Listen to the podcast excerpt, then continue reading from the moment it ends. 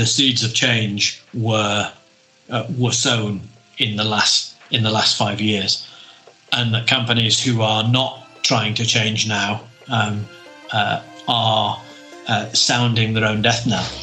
They just won't notice for for another twenty or thirty years.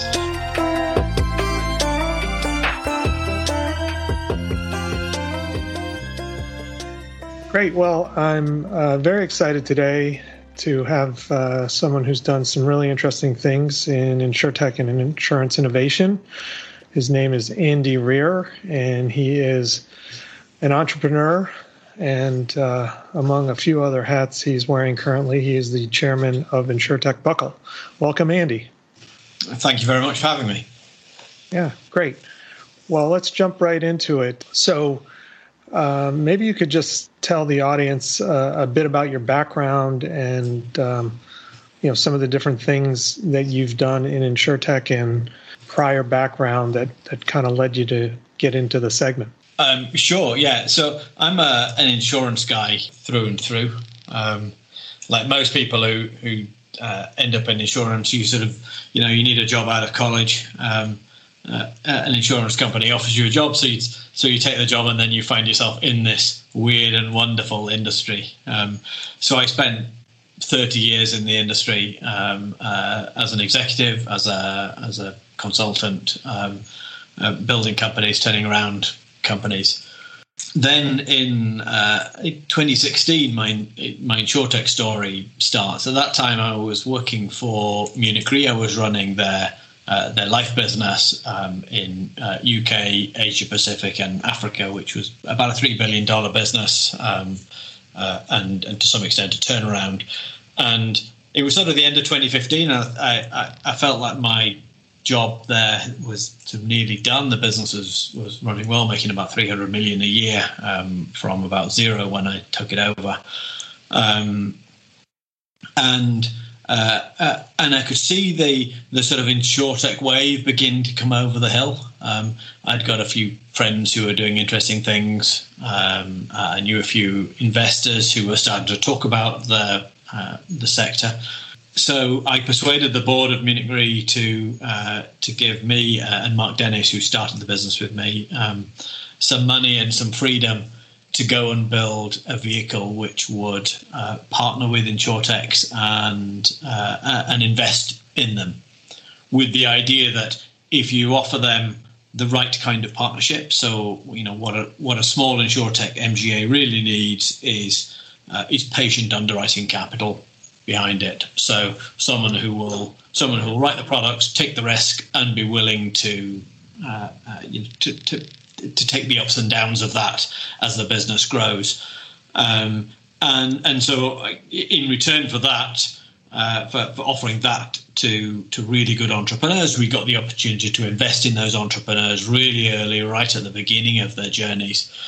I did that until December 2020, um, when, as we planned, we basically built the thing for them in four years. We gave the business back to Munich Re for them to reintegrate it. Um, and since then, I've stepped out and been doing some other things. Um, so I'm chairman of a couple of uh, insurtech businesses. Um, I'm working with a fintech focused private equity fund, Motive Partners, to help them uh, figure out insurtech. Um, yeah, and gen- generally just having a uh, having a good time uh, talking about what I've learned over the last four years. Well, maybe maybe that's a good segue. So are there one or two key learnings in particular that you would highlight um, from your experience?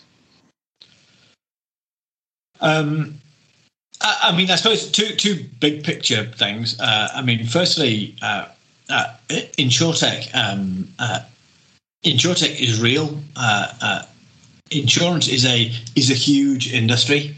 One of the things that you hear from um, uh, sort of insurance innovation people, um, by which I mean sort of pejoratively, um, you know, people who think innovation's a game as opposed to a business. Um, they talk about, you know, let's build the next Uber of uh, uh, of insurance. Uh, you know, and I, and they say, well, you know, what's the Uber of global transportation? Because, you know, presumably it's Uber. Uh, and and you know, if you run United Airlines, you've got an awful lot of problems, but Uber is not one of your problems. But the global transportation industry is smaller than the global insurance industry. So, so there is no Uber of uh, uh, uh, of insurance. What you have is the Uber of of you know um, uh, small business US micro insurance. That's Next Insurance. You have the um, the Uber of um, uh, of gig economy insurance. Um, that's what we're building at, at Buckle. Um, you know, Buckle will become a um, maybe a ten billion dollar business just focused on gig workers, or you know, a tiny little niche because um, insurance is just this. Is, is, a huge industry, so there is loads of space still for insurtech to right. grow. That that whole point that you just made regarding, you know, credit score and and how that historically has been used in making uh, approval decisions, et cetera. Any chance you can elaborate on that a bit? And you know, is that um, is that strictly driven by the by the business and and and and, and you know creating a, a differentiated business model, or is there a sort of greater social impact you're looking to have as well? Um, uh, I mean, yes to that question. Social impact, I think, is um, is important um, uh, because social impact is a byproduct of having a really good mission, and a really good mission is is um, uh, uh is going to generate long term value as well. So those two things, I think, are are much less in competition than people think they are. Um, I think credit score is um, um, is a, is a useful example, but it's not the only one, and it's not uh, and it's not universal. And um, uh, you know, credit score is uh, is just a way to decide whether you're a one or a zero. Um, now, to some extent, that's that's justified. You know, if you take the group of people as a whole who have credit scores you know below 650 and compare them to people who have credit scores above 650 then surprisingly enough people who have credit scores above 650 um, have uh, fewer uh, automobile accidents uh, and they pay the credit cards on time. Um, but the problem with that is um, it's not about differentiating you know between the one and the zero. It's about let's go and have a look at these zeros and you know and in that zero you have got um, uh, everything from um, uh, from someone who is um, you know uh, uh, simply unable or unwilling to uh, behave appropriately with regard to credit. You know, they're running, they're maxing out their their credit cards, they're not paying their insurance premiums, and, and all of those things. And you know, and that could be could be economic or it could be behavioural, but but uh, but in that same group, you have got the um, uh, the sort of classic gig economy worker um, who is working two or three jobs to put food on the uh, uh, uh on the table for their kids, and they get penalised by the system. And because they get penalised by the system, they pay more, and because they pay more, their credit gets worse. Um, so they're stuck in this vicious cycle, and um, what uh, uh, what we saw in Buckle is that um, uh, you can differentiate um, uh, between b- between these people. You can find people who actually um, uh, uh, are going to pay their bills. Um, you can also, um, for those people, you can you can produce products that that really work for them and really work for you. So you know if you're a if you're a gig driver, uh, uh, for example, then you know two things you really need: you need auto insurance and you need and you need uh, auto leasing because you want to buy your car. And the better car you can buy, the the more you make from your from your driving, and so the better off you are, and frankly, the better credit you are. Um, uh, and and because those two things are really important for you, um, you're going to make your payments because that's how you work. Um, and because you're going to make those your payments for those things, actually, you're really quite a good risk. You're a much better risk than your credit score says. Right. We know um, that you pay your insurance premium because you're paying it to us, and and that's a strong indicator that you're going to pay your auto leasing payments. And now we can give you good pricing on leasing, which means you can buy a better car and you're in a better position. Um, and um, you know it's it's fantastic for the customer. It's fantastic for us because we are taking customers who um, uh, uh, whose normal pricing is in the subprime range. We're giving them pricing which is much much closer to to the prime range, but no prime company is willing to uh, uh, is willing to compete with us. And so then we have the space for ourselves, and then we. Um, uh, if you go from there and you say, well, um, uh, hang on, we could do more for these customers. Um, you know, um, we can offer um, other financial products, um, you know, other other types of lending. We can offer, you know, uh, renters insurance, let's say, uh, um, uh, uh, and so on. And and all of the time, our mission is is to say we are trying we are trying to find we are trying to find those people that the uh, traditional financial services industry treats as zeros, um, uh, who should not be treated like that, and and be the the provider of choice for them.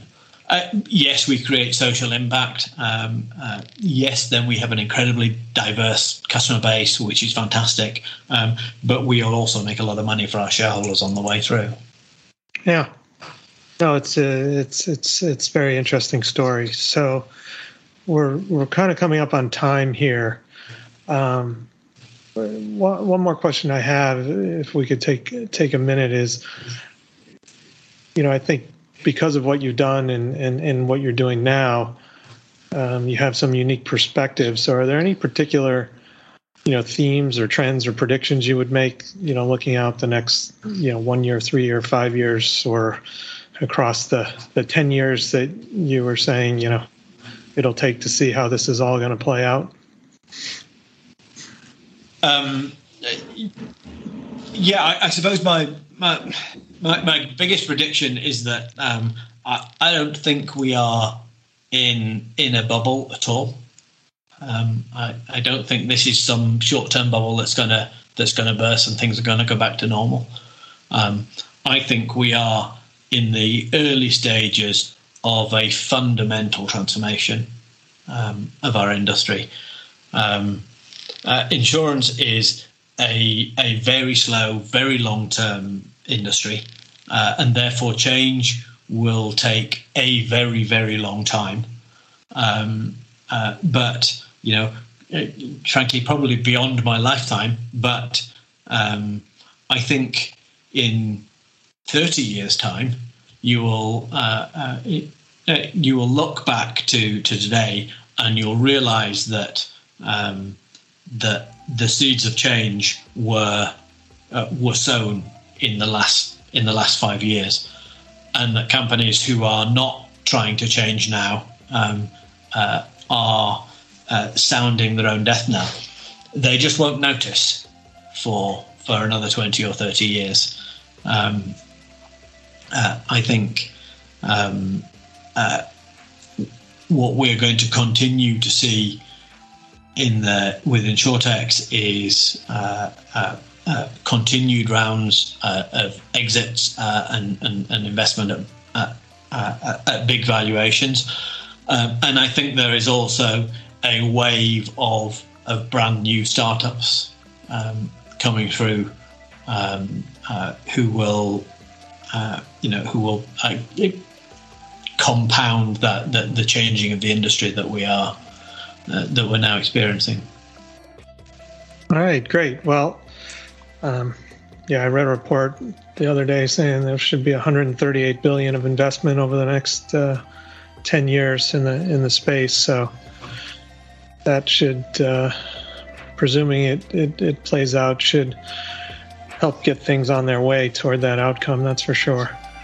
Um, so Andy Rear, uh, non-executive chairman of Buckle and uh, industry entrepreneur. Really appreciate having you on and uh, look forward to keeping in touch. Thanks, Josh. It was an absolute pleasure.